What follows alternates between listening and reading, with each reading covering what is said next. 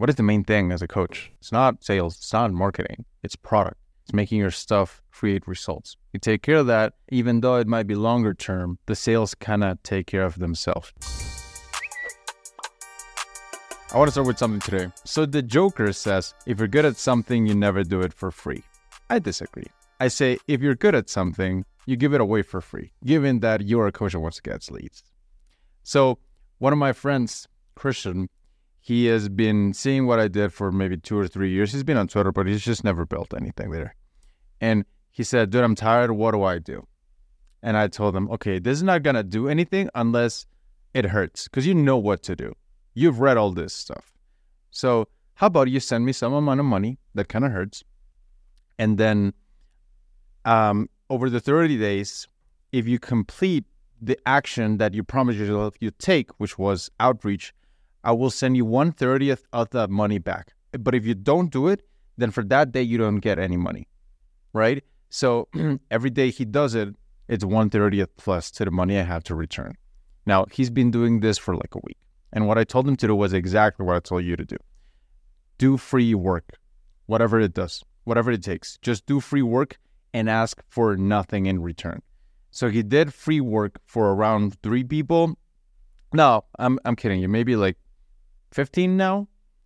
Out of those 15, he got two calls from that outbound approach. 15 DMs, two calls, not bad. People hop on those calls excited. They're grateful. They're like, dude, this is really good work. Thank you. What's your process look like? So the Joker says, you're good at something, never do it for free. I say, give it away for free. This is how you make the money. And I think this is a really cool approach if you're um just like, you know, you're starting out, you're kind of seeing, okay, what am I good at? What do people value? Well, maybe do something for free, they will value that.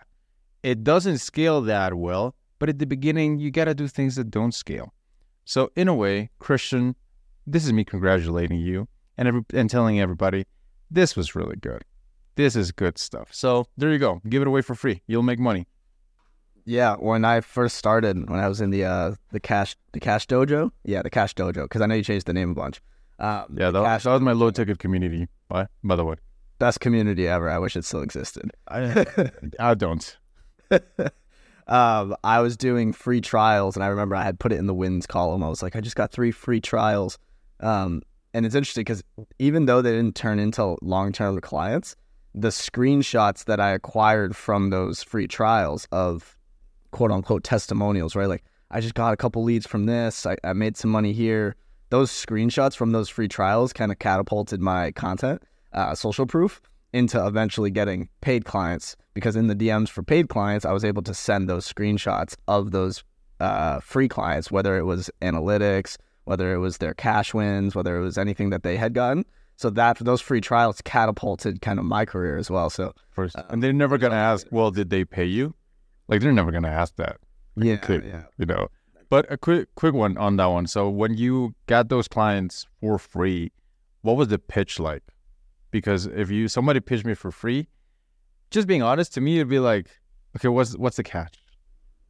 Yeah, so mine was um, I actually did not pitch it for free, and maybe this is uh, something that people can do when they're pitching something. I actually just pitched it the same way that I pitched the paid stuff. Uh, and then when they replied and they gave me a price objection, I would then give them, let me give you a free trial and show you that you're going to make money from this. They did not make money from it, but but I got testimonials. You got your foot in the door, man.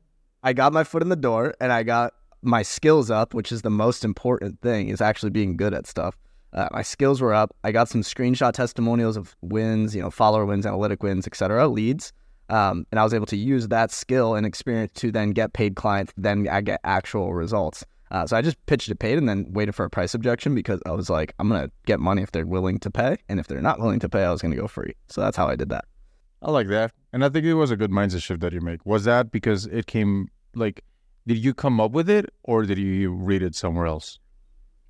The free trial thing or the yeah the idea. Uh, the, the way I did it just kind of came naturally, but the free trial idea uh, was just kind of from, I feel like at the time, it was the beginning of this space. So uh, I was starting to see it trickle down. And you had mentioned it, and a couple other people had mentioned, but the way in which I pitched it was just kind of natural. And I was also just I needed more clients. I had like one one paid one or two paid clients, and I was just like I am sending hundred DMs, and then I have like eight other hours in the day. Like I need to be doing like I need to be writing to get better at writing. So I just like I need to get free clients. And then I had like five clients. So then, you know, you just exponentially increase the time that you increase your skill, you know, if you have more clients.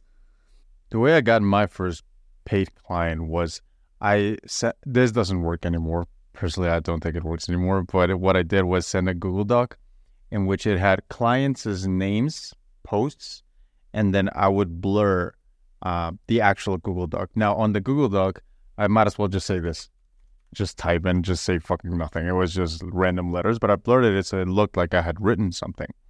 And I said, Hey, I wrote five posts for you. You're willing, you, you can use it if you like, right? Most people said no, but two or three said yes.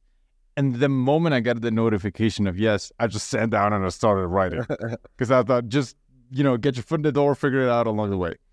And, you know, I sent them and they're like, oh, this is pretty good. Let's, let's hop on a call. It was kind of, I mean, it was kind of cheating, cheating, but like you gotta fake it till you make it, man. Sometimes I, I posted this um on on today on Twitter, so I I've I think I've told this story in the podcast before, but I used to be in the Guatemalan national volleyball team, and I was not supposed to be there.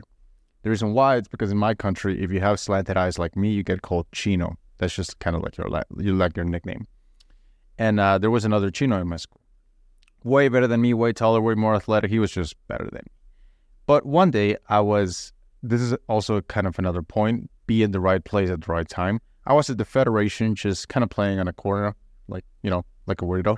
And I had my school uniform on. So the coach of the national team comes up to me. He's like, Yo, are you, are you like Chino from your school? I've heard great things about you. And like, I knew I wasn't. But deep down, I'm like, Coach, have you seen my eyes? Do I look Chino to you? Of course I'm Chino and that's how I got into the national team of Guatemala. So you just gotta, you know, just gotta play those little tricks. Be be be smoothing, be smooth about it. That's funny. I have. A, I, I want to come back to that on a point. Um, I want to come back to that as a, on a content point as I finish the the free trial point. Um, it's funny. Uh, I. I feel like when you're starting out, it's just like when you said you're sending those five tweets, you just need anything. You just need something. You need some substance. You need any win I remember the screenshots that I were tweeting out. You can probably go back and find them on my profile from a year ago. The testimonial screenshots I were tweeting out was like my client would send me a message and say, I think I got a lead from that tweet. And I'd be like, screenshot. And then I'd put it on the timeline. My client thinks he got a lead from my tweet. I'm like, yes. And now it's it's just crazy because now we you know we tweet out testimonials of like clients getting tens of thousands, hundred thousand a month. That's uh, that's what the testimonial was back in the day. Was I think I got one subscription, like one eight dollar a month. the, the follow up post is, "Hey guys, update. My client is actually pretty certain that he got a lead from my." The guy will be like, "I think I got one seven dollar a month lead," and I'm gonna be like, "By the way, guys, if you're a founder or CEO, I can get you a hundred k a month." As you can Dude, see, I got seven dollars. you got to do it, and I think that it was like if we put crystallize this mindset that you had, and I had, and Christian had in one sentence is shifting your focus from how do I get my first client to how do I, how do I get my first piece of tangible proof. Yeah, I think that's a good way to look at it. How do I get proof instead of how do I get clients? How do I get proof? Because if you get the proof, then other like the clients come easy, right? Kind of get into your foot in the door. That's kind of kind of hard. But once you get the proof, that's pretty much it. Just as the Tinder swindler. That's he knows business. Thing or two about. Yeah, I, I think business is it's really just uh, the continuous gathering of social proof and then just recycling that into clients, whether it's referrals or marketing with the social proof. You're just always gathering social proof all time, no matter what business model you're in. You're just always gathering that, and then it grows by word of mouth, referrals, testimonial marketing, etc. And that's kind of how Tim got in the door too. You remember Tim, the TikTok dude? So yeah, he's coming to Bali. I'm gonna meet up with him. Oh, there you go. Nice. Yeah. Okay. Yeah. Well, um, so Tim, the TikTok dude, he sent free work for Sephora. Is it Sephora or Sephora? You know, the jewelry Sephora. Sephora. Okay, so Sephora. He said uh, some some free work. They ended up hiring him. Dude, like he used to blast. Hey, I work with Sephora. By the way, are you are you work for Sephora? You, that strategy, that's the one we use for Sephora. Just just name dropping constantly. Yeah. And people are like, oh, that's cheesy and like whatever. But it it, it kind of works. You know, it kind of works. Like it, it does play, which kind of leads me to think, Marcos, well, we should get more guests in this podcast. We should we should get more people inside. It's just you and me. We should get more like Yeah, we should get totally name drop. do. Yeah, we should totally do like the uh the one on two kind of thing. It would probably it'd probably do really well, and we probably could come up with a good good amount of questions and some good Yeah, you mean the threesome? We should totally. Yes. Is, is that what you mean? We should totally Yeah. just do a threesome? Yeah.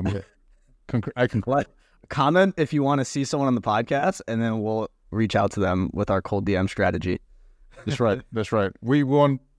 We'll say, hey, you down for a threesome? That's gonna be the the subject line, and then we're gonna we're gonna. This is a perfect segue into the virality thing I wanted to talk about. And it kind of relates to your volleyball story because I don't know if you've tweeted it before, but I think I've realized a lot of a lot with, that goes on on like different platforms is you really want people to kind of stop in their tracks when you, they see your post, whether it's a tweet, it's a reel, it's whatever. You want people to stop in their tracks and actually take the time to consume your post because I think I've realized after consuming a while, um, I think half the battle is getting them to actually stop and watch or read your your post. So, for example, I had a thread that went out last night, or sorry, this morning Eastern time, um, and I went to bed and it had like, know, ten likes. I I had tweeted, I was like, "How does this have thirty bookmarks and ten likes? You guys are all sickos." And then I, I woke up and it had like four thousand or three thousand bookmarks. It, it's it's it's blowing up right now. But I think what made it do well is that it stopped people in their tracks because the first line is just zero to 65K a month in one year, period. These are the only nine threads that I bookmarked. And I think one is it's pretty unique because I, I kind of came up with that by myself.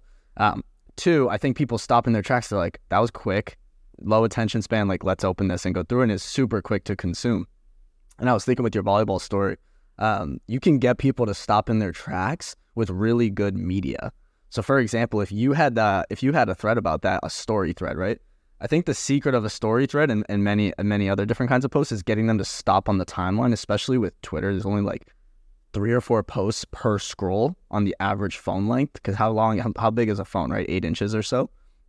You can actually get that to take up the entire screen. I figured this out, and this is the sauce for this episode. Is I figured out you can actually take up the entire iPhone 12 to iPhone 14 regular version screen with one post if you have big enough pictures and enough lines. So if you can get them to stop in their tracks, take up their entire screen and have a captivating enough photo with your thread, they will then read your entire they'll then click and read your entire thread. So for you, I was thinking like imagine it was you, Chino, going up with like a volleyball spike with your face like like have you ever seen Haikyu, the anime? Oh, Like, imagine it was like it's great. I'm just thinking like the picture, the difference between that thread for it to go viral and not go viral would be how good is that picture?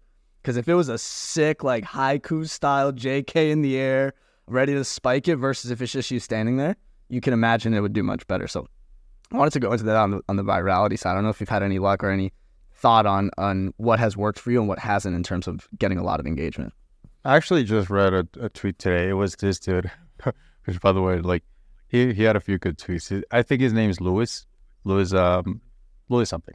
Anyway, he tweeted the secret to virality, and it's just a screenshot of just a bunch of platitude accounts retweeting your shit. And I'm like, oh my god, that's like the entirety of the ghostwriting industry right there. But he had another one which said, "Your long post, you know, long form didn't go viral." Yeah, that's kind of what you deserve for making me want to read a novel. And I thought, oh, that's a good one. A lot of people are like, yeah, I give it a lot of value, but like the gift is really good, but I feel like people lack the wrapping of the thing. And I was talking about this today with a coach. I'm going to tell the story that Hormozi told, which was uh, the ham and the garlic. So it's about this kid that has a dog with fleas, right? So he's complaining to his grandma, look, abuelita, like my dog has fleas. And the abuelita's like, oh, just give him garlic.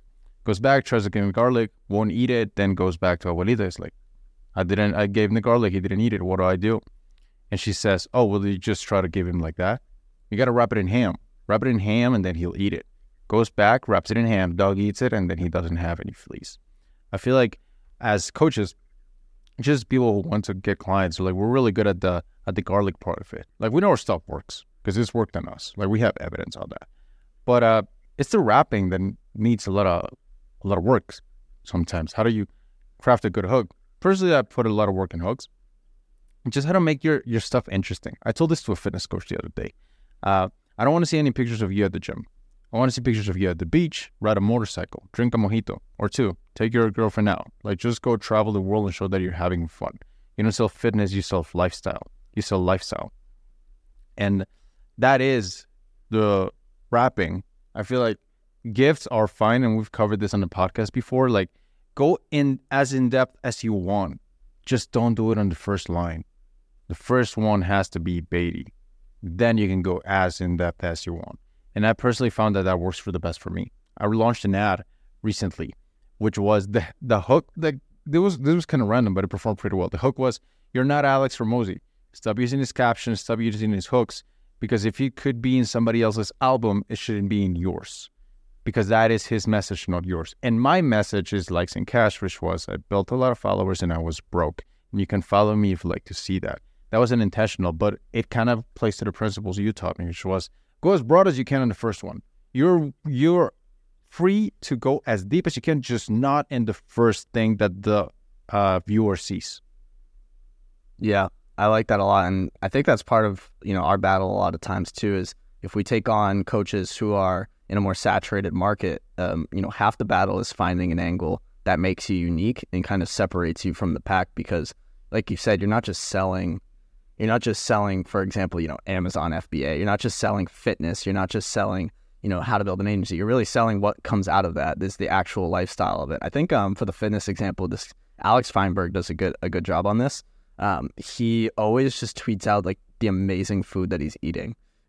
he's like always just tweeting out, "I'm having steak tacos." Like I'm having Five Guys, and everyone. He doesn't actually tweet out too much of him being at the gym. He tweets out most just food that he's eating and everybody's like, "Damn, he's shredded, and he gets to eat the best food." Um, and that's what he's selling, right? He's selling the fact that you can eat the food that you like and still stay shredded year round. Uh, that's really good. You like uh, Tate, yeah. like is in Hustlers University like kind of just start an agency or like is that it? Kind it's like um, it's it's more like a 101. It has like an intro course for every kind of online business, agency, drop shipping, trading, crypto, whatever. Oh, okay. Well, it's like you know, I didn't know anything about that. I just know that that's the garlic. The ham is you can be undertaken in a top G, on a Bugatti and a bunch of models in Europe. Now that's what you lead with, the ham. Yeah. that that actually reminds me. I, I wanted to ask you, um, you know, as someone who just started a coaching, I would say just started relatively soon, within a year, right?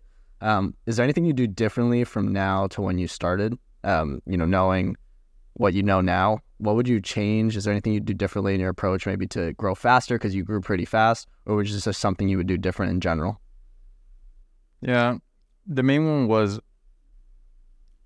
recently in July we kind of had a shitty month, like a really bad month, and uh, it was because we needed to take one step back because we went too fast and we skipped steps that we shouldn't have skipped. Just the basics, man, like the fundamentals. Who's our niche? Who's our target market? Who are we going for? What? And the main one, I'd say, if I could just to anybody who's like, hey, I want to know the answer to this question, was when we had a coaching call with this guy called um, Tanner. Tanner's a style consultant. And the way he figures out your style is by asking you kind of deep questions about yourself and then to the style. It's not about like your skin color or whatever, but yourself. He asked someone, why would someone buy from you instead of the competition? and he just was fumbling. He couldn't answer, and I was like, "Oh, that's easy," and I was like, "I don't have an answer." Uh, like a succinct, very short answer that like hits. I didn't have that, and that's when it kind of was visible. Dude, this is why you had a shitty July. If you can't answer that, how do you expect anybody or your closer to answer that? Which was kind of a wake up call that was the main one differentiation maybe i'd say not skipping steps and figuring that fundamental step out if you're listening right now you're a coach and you're like okay well why would someone pick you over anybody else. And if you don't know that answer, then don't do anything else until you know that answer. And then you can keep going. That's what I would do differently. It's actually just the fundamentals. Yeah. Why? I like that, and you know, I feel like uh, a lot of success we've had with the coaches, with coaches, and um, uh, especially on on X, is just having them differentiate from all of the Lambo guru hustle mindset people, um, and just having them differentiate and target a, a higher tax bracket essentially, uh, and, and more so show that you know they're spending time with their families and they're you know spending time with their wife and they're actually golfing and they're being pretty much grown ass men because I think the market is extremely filled with people. And it's funny because maybe we align on this. I know you don't accept people with Lambo profile pictures. No, we don't. we didn't even take the call. We just canceled. Yeah. So we, we're we're kind of we're almost similar in that in that in that sense. Uh, most of our clients are uh, 35 year old men and older with at least three kids and a wife. So I don't know how it happened. It just did. It may be because I don't have a Lambo, but it's uh, it, it's just you know marketing that lifestyle. It's really hitting a, a target audience of unserved people. There's a lot of 30 plus year old men who are doing well in their nine to five, or already did well in their nine to five, or already did well in their entrepreneurial career, and now they want to get into a coaching space so they can spend more time with their family. And there's a lot of people like that. And then there's a lot of people who just want to start a side hustle so they can spend more time with their family. There's a lot of people who want to do fitness so that they can literally spend more time with their family forever, right? So Yeah. you are targeting if you're targeting that market, uh, you're selling that dream, and I think that's how we've differentiated a lot of our clients. And maybe you could help uh, some of your 30 plus year old men clients with that. Yeah, there's a, a bunch of our clients are older. Like they're they're 30 plus. Which is interesting because me, we're 25 and 23. Yeah, I'm 23. Yeah. You you had something to last time we stopped recording on the podcast, we just went on a riff and it was so good. I want to kind of bring it back, but you you said something really cool. Uh, I don't know if it was there, but I thought it was really relevant to anybody who's kind of a coach. You said, "Don't call yourself a coach. You're not a coach. It's got a bad connotation." You want to talk about that one? Yeah, and I, I think it's um not that it's saturated, it's just not everybody wants a coach, right? Not everybody wants to be coached. Some people want to be consulted, some people want to be educated, and some people just want to take a course. Right? And it's not It is the it's same the- thing. it's the it's the same thing to us because we're the marketers, but it's the packaging, right? It's the ham, and if you have garlic, you can wrap it in ham, you can wrap it in bacon, you can wrap it in beef, you can wrap it in chicken. And some people like chicken, and some people don't eat ham because some people are fucking Muslim, right? So like you need to literally change the wrapping for different people, and that's important. So for me, if you go to my website, it says coaches, educators, coaches, course creators, and something else maybe, right? If you, you Was it mentors? It might be mentors. I've I split tested it. So it's I've done mentors, I've done gurus, I've done educators. I took out gurus, I got bad feedback. Uh, mentors, I didn't feel like I target. You don't target enough people. I don't think a lot of people. I think a lot of people are looking for mentors. I don't think a lot of mentors are calling themselves mentors. So that's why I took out mentors. Um, and I, I stuck on educators because I actually talked to some people who are out there in the info space creating courses, and they he said I'm an educator. So I, I went with that. Why not Uh, guru?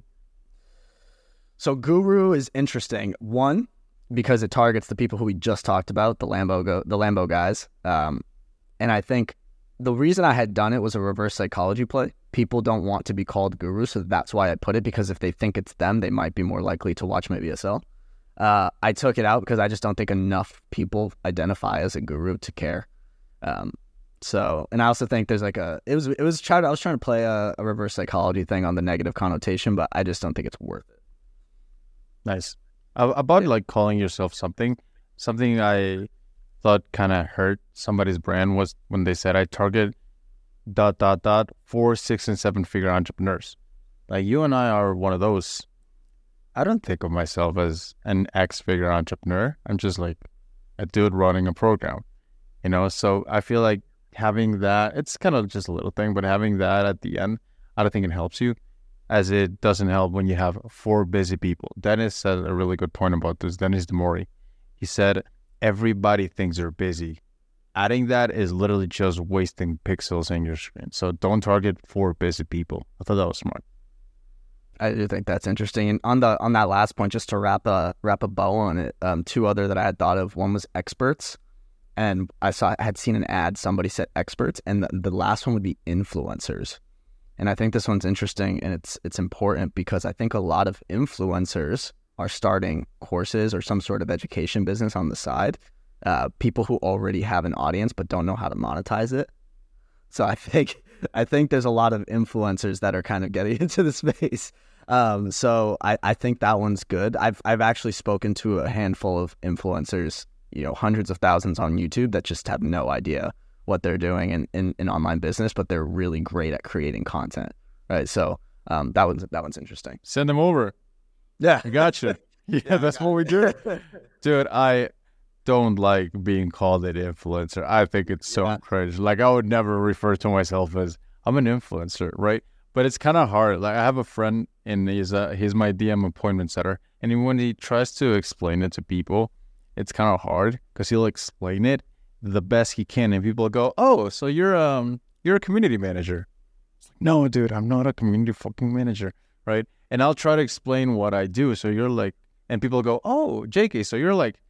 That's kind of an influencer, right? I'm like, no, I'm not a fucking influencer. Like, I don't like the term. it's, it's it's lame. Like, I, I, heard a Lobo tweet. I, I it said, um, I don't create content. Creating content's lame. I'm not here to create content. I'm here to spread a message. Like, ah, that's nice. That's That kind of is that's that's cool. That's cool. That's cool. it's kind of cool though. that is cool. You know, Uh, I I a message. My message, like in cash. Every, every time I like think about, okay, what am I going to talk about today? When I think about creating content, I create complete garbage.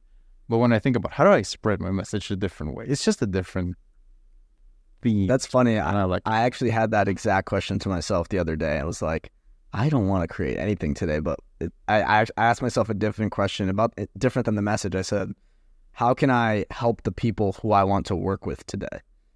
So I thought that was interesting, and I landed on some interesting, completely different answers than maybe how how can I spread my message or how can I create content. It was how can I help my target audience today. Which I thought answer? that was an interesting one.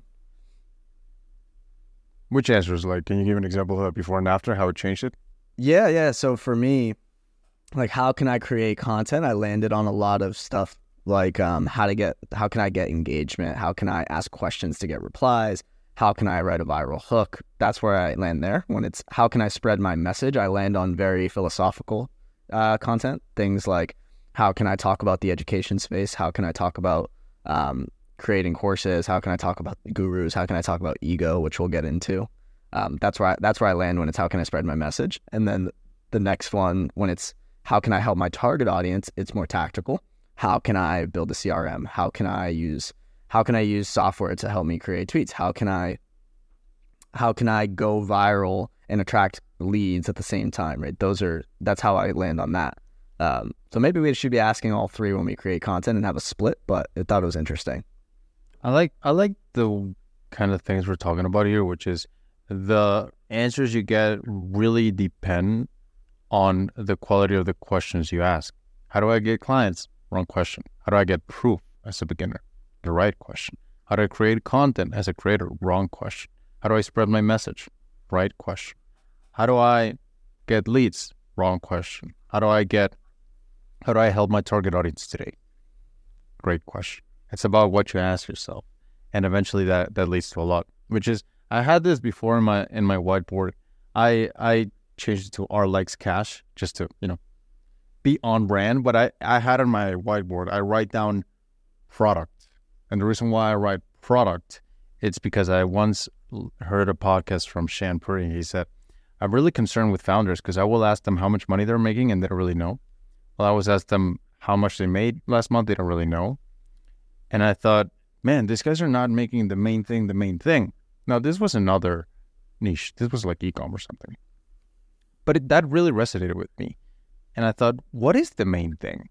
Right? Like when it comes to this coaching thing, what is the main thing? Is it marketing? Is it sales? And I landed in product. I think product is the main thing. When I focused on marketing, I had my worst months. When I focused on product, I had my best months. I created less content even. I would create work for my clients. And those became the master classes that you see on YouTube. And I said, I told my editor, bro, I didn't have any time to record a YouTube video, but can you just take this and upload it? He didn't edit it much. Boom. most viewed video ever. And I thought that's when it really crystallized for me. What is the main thing as a coach? It's not sales, it's not marketing, it's product. It's making your stuff create results.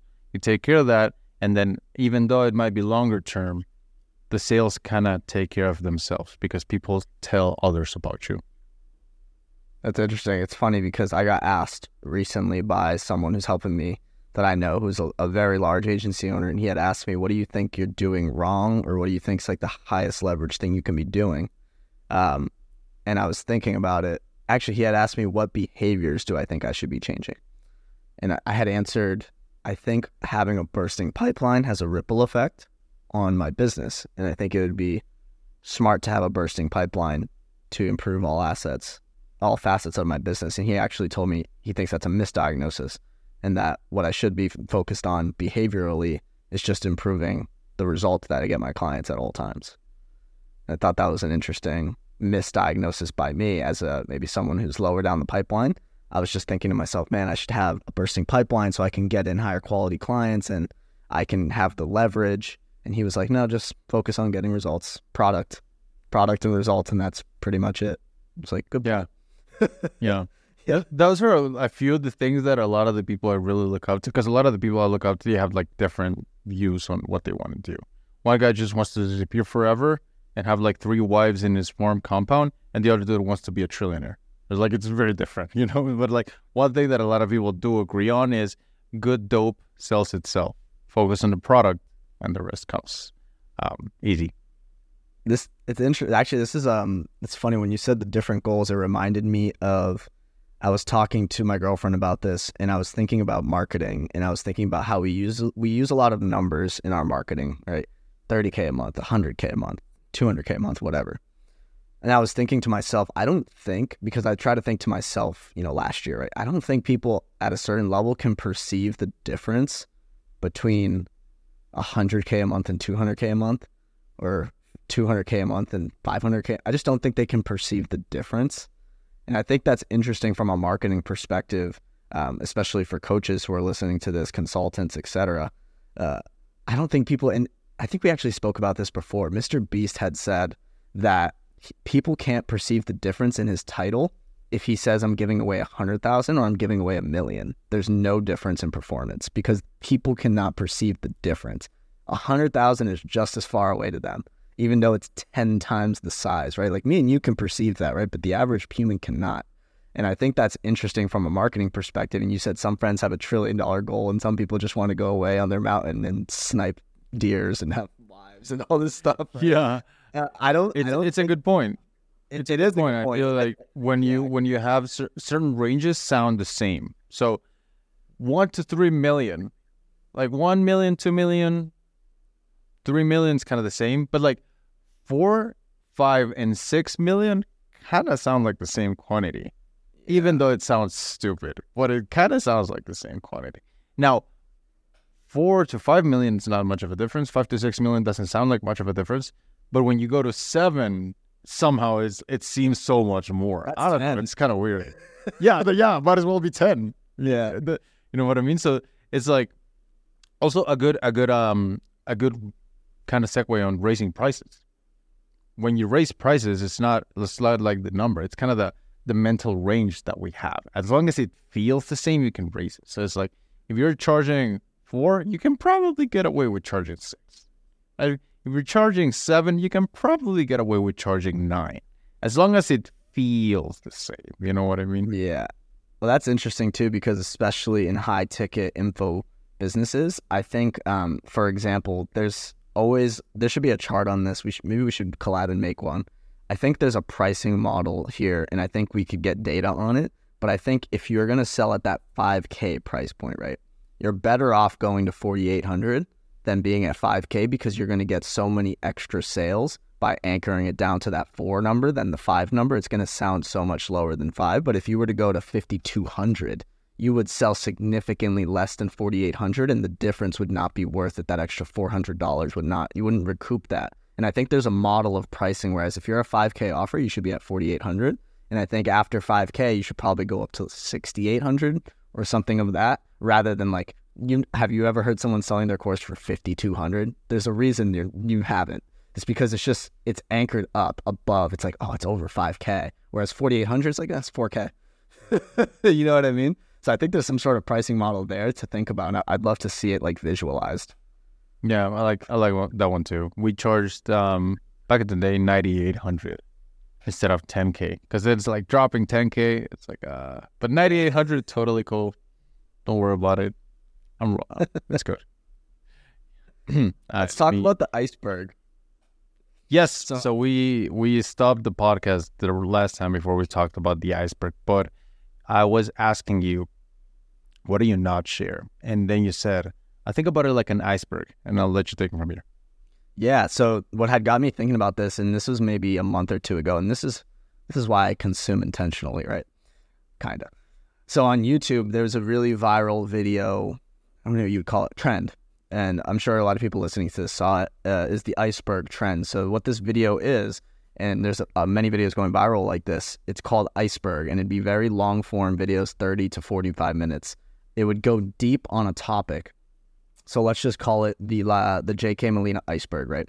It would start at the top, and it would go information that most people know and then it would go one layer deeper, information that some people know but not a lot, and then it would keep going deeper to the point where it would be at the very bottom and it'd be talking about the Guatemalan Federation of Volleyball and all of this stuff. Like you have to be a deep J.K. Molina fan to know about that, right? So what that did, it was it just had a lot of people going on these deep, long form content consumption binges. And JK had asked me, what you know, what do you give away? And I, I was like, I think of it like an iceberg. The tip of the iceberg, the stuff above water, is the stuff I give away for free. And then it goes much deeper, and that stuff maybe I give away on the sales call the next layer. And then if it's a longer sales cycle, like three or four, throughout two or three calls, I'll give away deeper, and then my actual clients kind of get the deepest. Uh, JK said he flips the iceberg, and I'll let you take that away. Yeah, I said I look at it the opposite way. I flip it, which I kind of changed my mind and during this week, but I'll get into that. I said, oh. I, yeah, yeah, but it's like, yeah, but it's like I flip it because I kind of give most of it away and only charge for the things that I think if they are public, they will get ruined. Especially in my business, it's a lot of scripts. It's a lot of just very tactical things that really work well. But then if everybody uses it, they stop working well. Like, for example, when um, there was one time when Alex popularized the sentence, in order to get someone to move forward in a sale, you say, Would you be opposed to? And then when anybody said it, you were like, ah, dude, I know you watched the Hormozi video, like, fuck off, right? But I just don't give away the things that people can just copy and paste and and give away. Now I actually have a kind of a different take. So I give away literally everything. Like on my YouTube, a bunch of them are just recordings from the from the high ticket thing. So I'm so some people say like give away the secret, sell the implementation. I think give away everything, sell the personalization. What I mean by this, people want to hear what you would do if it were them. So this guy John Constance, he's really good at uh, healing gut health. He'll tell you which supplements you can take, um, whatever. But he's not giving you which brands. He's not giving you what the dose should be for you. It is the personalization that has value. Every time we're hopping on a coaching call, I'm very careful not to give stuff that I have written before. So people would ask me a question. I will never respond with a high level answer. Example, if you ask me, what's your content? Um, if you ask me, what, do you have any advice for content? I would say, yeah, man, start with a broad hook and then you just niche down and you re- relate it to your story. But if you were a coaching client, what I would ask is actually say, well, let's just revisit a thread. Can you send me a thread? and then I will rewrite them right there for them. So it is the personalization that people want. It is not what can you do, but can you do it for me that people want to see. This was really evident with Tanner, the style guy. He held a masterclass for style, and you could feel like people were kind of like kind of drifting off through the middle of it. And when they were asking questions, you know how sometimes you ask a question and you're like, uh, okay, makes sense, and people go, oh yeah, totally makes sense. But you can see in their eyes that it didn't make any fucking sense. Yeah. So, yeah. So he asked that. Makes sense? They're like, yeah. And I said, Tanner, um, actually, can you go to his Instagram and see like what style would you recommend to them? It's like, oh, sure. He went there when he gave the style recommendations, their mind was blown away. They were like, oh my God. You know how sometimes on calls you go with, hey guys, anybody got any question? And nobody asks a question. The next question after he gave an example that was personalized, everybody was like, bro, can you do it for me? Can you do it for me? Can you do it for me? So you give away everything, but you sell the personalization. That's my personal philosophy to coaching, at least. That I like that. That's interesting. Um, I feel like the way I've always looked at it is the tip of the iceberg is just the things that people care about, and then the rest is the stuff that people care about if they pay me.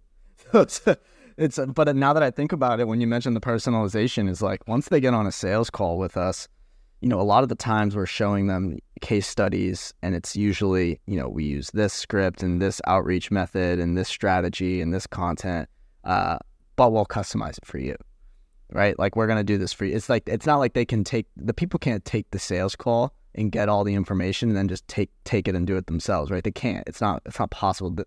What we do for them is personalize a re- replicable strategy, right? That's kind of the whole point.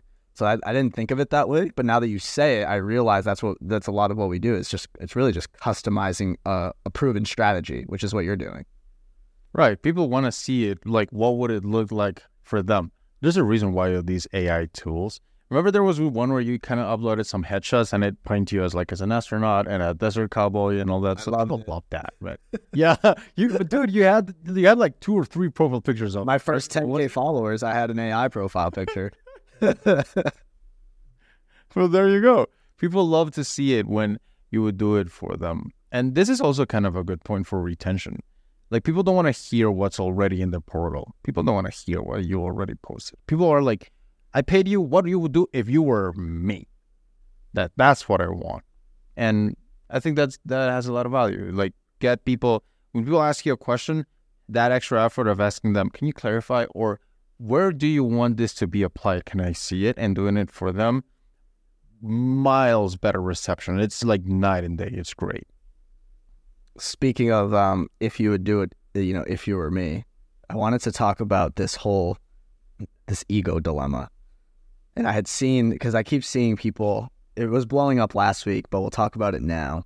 Um, other, I don't know why it was going viral, but a bunch of people were tweeting that you know Mo, Hormozi and Brunson and Becker. A lot of these people were saying um, to give it away for free, as you said, or some of them were saying uh, don't build a personal brand because you know 99% of business owners are, are nobodies, right? I think Alex Becker had made the analogy that if you go and open your fridge or you open your cabinet go and name the founder of any of those products.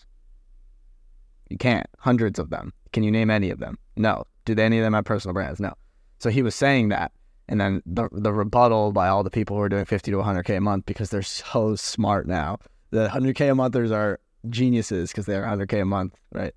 They were saying, oh, well, you built your fortune with a personal brand. Now you're telling people not to. Like, why would I listen? And I think there's a, it's a fallacy because I think, you know, if you the point of having a mentor, right, is that they tell you to do what they think is right based on their experience, not just what they did, right? And I think that's a, a there's a straight line of thinking where people think I want a mentor just to tell me what they did. And it's not always that easy because at a certain level, your problems are less relatable. I remember you had said that to me. And I think you can't just have a mentor that's going to tell you what they did, copy paste, because they did it at a different time in a different landscape, right? If you told me what you did when you started ghostwriting two years ago and I go and do it now, do you think it's going to work the same? No.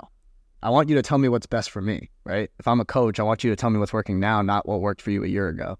So I thought that was interesting. And I, I think there's a problem with a lot of people getting big, big. They'll get to like, you know, their first 50K, 100K, sometimes even 10K a month. And you get an ego. And I think we both dealt with it because I've got, I had an ego. And, you know, you always get an ego at every new level it's important to be have humility because there's always someone bigger than you and always someone that wants what's best for you. I think a lot of people get a little bit of success and they just think they're always right. I don't know if you have any thoughts on that. If you've struggled with the ego on any of this, all the time. Yeah, and I, I got to tell you how I kind of like, you know, I'm I'm not the I'm not humble, right? But I'm like I'm humbler than I was yesterday, so I'm trying, right? I'm I'm actually trying. But um, you, I like that because and I don't know why this came to mind when you were saying that, but like uh, I was watching The Last Dance, you know, the Jordan documentary. Mm-hmm. Jordan's playstyle changed from the first year in the NBA to the last. So the first year in the NBA, you know what, kind of got people got into people's radar is that he used to just go in the middle of a double team, triple team, and just force a play and score. Like he mm-hmm. would just brute force it, right? If you see his plays at the, you know, the 97, 98 season, he took more shots. He used to shoot more instead of just trying to dunk all the time. And maybe it's because he learned a different approach to the game. Maybe he just learned that that was more effective. And if he said, you got to dunk for the entirety of your three times and then you take a break and you go to play baseball and then you come again and you play basketball, like, what if, what if he just, you know, instead of telling you how to start from his step zero, he just gave you how to start from his step seven, which was the seventh championship, right? And then you can start from there. I value that a lot. It's it's way better, uh, and I when people tell me it's like it's you said I just don't see I just don't find a way to clearly articulate it, and I think I found one, which was people just cannot stand when somebody changes their mind. Changing your mind is forbidden. It's like that's not how it should be. The other day I said, and with all due respect, uh, because you know you're my homie, so you could take it. But like a lot of people look at it, and I'm like, don't hire a ghostwriter. Jakey, this I remember fucking sellout. Fuck you, man. Like, dude, you're the horrible. You're you're a horrible person. I'm like, maybe I changed my mind, dude. Like, have you thought about it? Maybe you play. So people just can't stand when somebody changes their mind because they are so quick to put you in a box. This person thinks like this. This person makes this much money. This person is annoying. And if he does something that's out of the goodwill of his heart, then that's not him. He was possessed by somebody because he is annoying and he's a bad person. People cannot stand it when you change your mind. I think it's you know, I, and I want to say this in a way that doesn't come off as rude, but it's like it's hard to think in a way that you don't put when you put people in boxes and everything is straightforward, black and white. It's easier to think that way. I think either some people aren't smart enough to critically think their way out of that situation because people are like, J.K. was a ghostwriter. Now he must be advocating for ghostwriters for the rest of humanity. like for the rest of human time. What does that even mean? Like, take a step back and use some critical thinking skills, right? You can change your mind, right? Hey man, there's a big misconception we have. We should uh, like you should stop us two misconceptions. If somebody has a big account, stop assuming they have money. Like, That is not true. And the second one is just because somebody's an entrepreneur, that does not mean that they're, they're not retarded. So let's just get that out of the way. like it's true, man. Come on, it's true. And you had mentioned the you had mentioned the Jordan thing, and I want to make another analogy with with Ronaldo because Ronaldo for you know his first five years at Manchester United and Sporting, he was no he was a left mid, and he was he was known for doing every skill move, every step over, every rainbow, every crazy move in the book, right?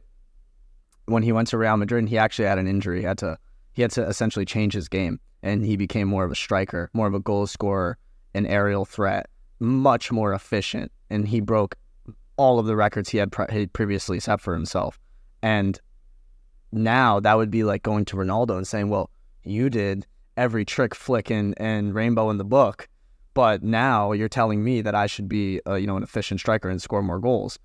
He found the, what the better solution. You don't. He wants better for you. Do you see what I'm saying? It's like that's kind of the same exact thing. It's like you go up to, you know, if, if Hormozi says give everything away for free, and then what had people were saying is that oh he made all his money in direct response. Don't listen to him. It's a different landscape, right? You're you're talking about 2016 when ClickFunnels was brand new, right? Like the market is much more aware of the average direct response ClickFunnel.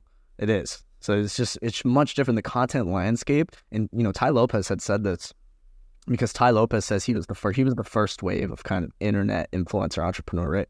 And then now we're in the second wave, and he said there's gonna be a third wave where everybody overtakes everybody you know now. All these new people in a few years are going to take over everyone you know right now because this isn't the real, this isn't the third wave. And I think about that. I'm like, what would you just do what Tai Lopez did in 2015? It's not going to work the same, right? If you go make that same ad, it's just not going to work anymore. He's like, would you would you be mad at him for telling you not to do that and instead to do something that's going to work now? So we'll leave it at that. It's just uh, I think, you know, humbling thyself, but also just having the critical thinking skills to realize that people change their mind and under different landscapes, there's different answers. I want to I want to add up to that, and then I'll ask you a question about this because I do think that you got you got humbler ever since we started talking. I feel like this is good. like I, you were like humble, and then you got kind of cocky, and then you're like humble again. So like I like you more now. it's, just, it's just real talk. But uh, one thing I'll add is I read a lot of. So the question is, okay, well, if these gurus, educators, might not be the way they are, and they're not teaching me what I want, like who do I listen to? And personally, I found a lot of value from reading foundational books, just the basics, the really fundamentals. I'm like the astrology equivalent of business books, man. Like I will read Influence by Cialdini, and they're like, people are more willing to treat you well if you treat them well first. I'm like, oh my god, so true, bestie. Like for real. for sake, I'll I'll read um uh, uh, Claude Hopkins, which by the way, he's like my favorite dude in advertising. I love Claude uh, his books. So it's like there's a lot of value in being specific about what you offer. Uh, oh my God, so wise, so true, bro, for real. Like all these foundational things. And even though they might promise different things, these gurus, they still stick to the fundamentals, which is why I don't read Twitter anymore. I don't I don't read like Instagram like, tactics because they're gonna be here for like a month or so. You want the fundamentals. So some good books that I maybe would recommend. That one that I personally read, so it's not like something I read off a list. Biographies, biographies always rock. i am reading Red Notice, and uh, I read Red Notice and Eleven Rings by Phil Jackson. Awesome. Scientific advertising is kind of heavy. My Life in Advertising by Claude Hopkins is exceptional. I think that is, if you're like, can can you still see me? Yes. I my light went off. Holy shit. Okay. Uh, Look, I've just been game, and just the Guatemalan people just don't want me to spit game. They want to keep us in just a fucking third world countries, dude. What they want to keep you in the Matrix, bro. Yeah, that's the, yeah. They're they're coming for me. Um. Okay. So anyway, those books are really good, uh, and uh, my life in advertising is good because it's just an easy read. It teaches you a lot, like the M&M story. Did you did you know the ad that went made M&M go ballistic? Have you heard about that ad? No. So that ad was M&M used to be a war candy, and soldiers had it in the trenches because they gave you energy and they tasted good. The guy loved M&M so much. The soldier, he comes back to America. He goes to an agency, an advertiser, and he says, "Well, I have this candy. I like to just promote it." And he asked, "What's special about this candy?" Uh, well, it's good. It's give you energy. We used it in the war. And he's like, ah, okay. He was kind of fishing for a big idea. A big idea is like essentially in all of advertising. But there was one point at it which he said, you know, the cool thing about these candies is that they melt, they don't melt, hold on, they melt in your mouth, but they don't melt in your hand. And that was the ad. That became the headline. These these chocolates, they don't melt in your hand, but they'll melt in your mouth. And that's what made M&M's like, just blow it up, right? Yeah, that's really good. I know, right? Uh, I'm a sucker for these big ideas. I I'll do another one and then I'll go back to the point. But it's like I'm a sucker for going over products and thinking, what is the big idea? The reason why I bought my my watch, I'm not a watch guy, but I bought an eight thousand dollar watch. It's the Omega Speedmaster because it's the first watch that went to the moon. Which, by the way, the moon landing didn't happen, but it's just still a good idea. Uh, that's funny because okay. the watch on the watch that's in a I have a collection uh, folder of watches that I want to add to my one day collection. They're just then I don't really have like cool watches, or uh, sorry, I don't have like crazy expensive ones. It's just cool ones. And one of them is the Tag. I don't. I'm gonna butcher it. Tag Heuer, uh, Tag Heuer SpaceX 1887 limited edition, and it's really cool because it has like a SpaceX uh, rocket blueprint on it. So it's funny that we we aligned on that with watches. But oh, there you go. Nice. Yeah, yeah, yeah. And the last big idea that I wanted to talk about is broth. Did you know that bone broth has 80 calories and 19 grams of protein? No, I did not know that. Dude, is that not crazy? That's the that's the golden nugget from this podcast. Dude, yeah, I know, right? So like I was thinking, dude, like this guy, I don't know if you're you're seeing this. Justin Mares. Justin Mares, you own Kettle and Fire, which is a DTC e-commerce brand. I've been trying to follow you, but you're just like everything's private, so I can't message you. But dude, your headline should be more protein than a shake less calories than a shake with none of the artificial bullshit of a shake. That's what your headline should be. Justin, DM me. Let's hook up. All right. This is the beginning of JK's new agency. Yeah, this yeah. It's like, dude, it's like, dude, when I tell people about that, the 19 grams and 80 calories, they go, dude, no way. I'm like, yeah, yes, why? Yeah, I know. I'm gonna get some fucking bro broth. Let's go. Anyway, back to the point. You said ego, right? And I felt like you got you were really humble, you got cocky, and then you got humble again. I'm like, I've been progressively trying to go down. Sometimes I go, ah, I'm just a fucking mess. But what was one point at which you got humbler? How did you get humbler? I think moving uh, for you know I'm doing a five to six month stint in Indonesia right now, and meeting people outside of the United States and outside of the little business bubble we're in, uh, made me humble. You you meet people that are just, and you might maybe you already have this around you, but you meet people who are much happier than you with much less. And uh, for example, I got a coconut water delivery because we're so cool and he was waiting. We had we had our phones off because we're, we're working. He was waiting outside for like 20 minutes with our coconut water, just standing there, just waiting. And we had, I felt so bad. And I tried to give him a tip. Uh, or sorry, I, I overpaid him. And he then waited outside for 10 more minutes, just waiting to give us our money back instead of just taking the extra, like two US dollars, basically. Then I tried to give it him as a tip and he just refused so heavily. And he was so happy. And we have people that come by and clean our pool and stuff, and they're always so happy. Uh, and this past weekend, for example, I was in Thailand. I just got back yesterday. And we were in Chiang Mai and we did this cooking class with these locals, and they took us into their home and they cooked for us. And they were so happy, just like on their little farm, cooking rice, cooking pad thai, all these things. And they were telling us how lucky we were to be able to travel and go to other countries. They were like, we saved up for so long and we were able to go to Cambodia, which is the country right next to Thailand. And that's the only other country they'd been. And they were telling us how lucky we were. And it's like, we are lucky. And because uh, you can travel at 10K a month, you can travel at 5K a month, you can travel at 3K a month. You know, we're hitting like 50, 60, 70, 100, 200. We're like, oh, I need more, I need more. You don't need more. you, you just don't need more. Uh, so if you is really it's been really grounding the last four months, and we've been to Singapore, and, and we're gonna we're gonna go to Cambodia or sorry Vietnam and all these places. Um, so I would say it's made me I felt I feel more worldly, but I also feel more humble, and I don't I don't ever want to take anything for granted, right? Because my business cuts in half today, you know what I mean. Like I'm still just like still so fortunate. So um, leaving New York City is part of that. so um, that that's my answer. That was beautiful.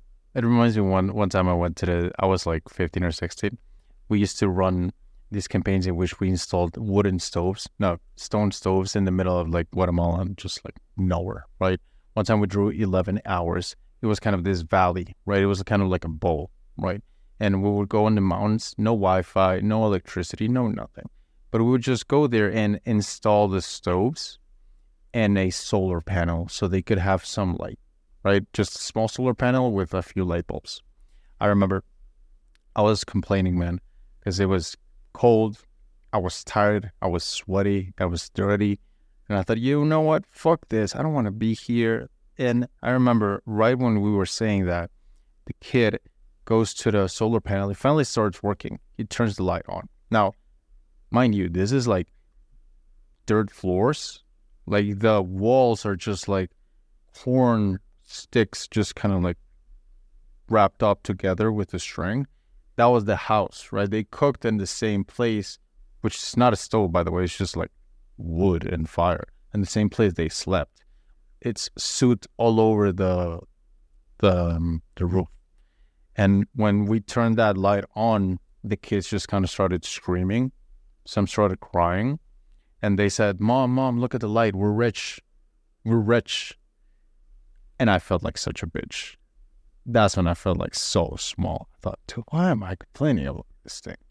You realize that you, your world becomes kind of what what you consume becomes your world. So if you're just in a little tiny internet space, that becomes your world. And then you measure success by their metrics. What if those are not your metrics? What if you use the real metrics, which was do you have somewhere to eat? Do you have somewhere to shower? Do you have, I don't know, your family with you? Can you do things? I just felt like such a bitch, man. To be honest, that's what kind of made me see, wow, I really have everything. I don't, there's no need to brag. No, no way. Yeah. And I think once you learn, once you figure that out, you quickly have to shift your drive because if it's not money, it needs to be something else quick or you're going to fall off. Uh, so I like having, I think it's, it's good to be mission driven. What's yours?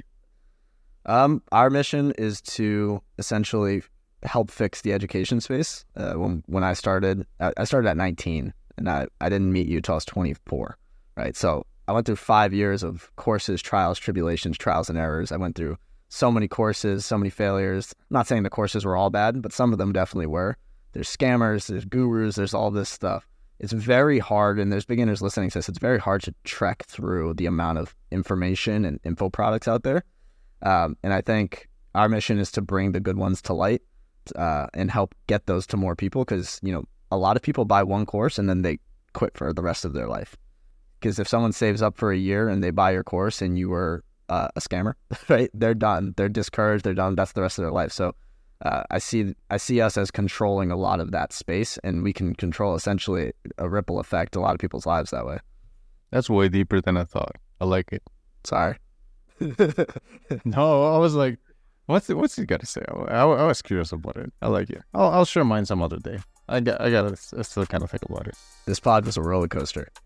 this is a roller coaster pod. I don't know how we got here, but I'm glad we did. yeah, me too.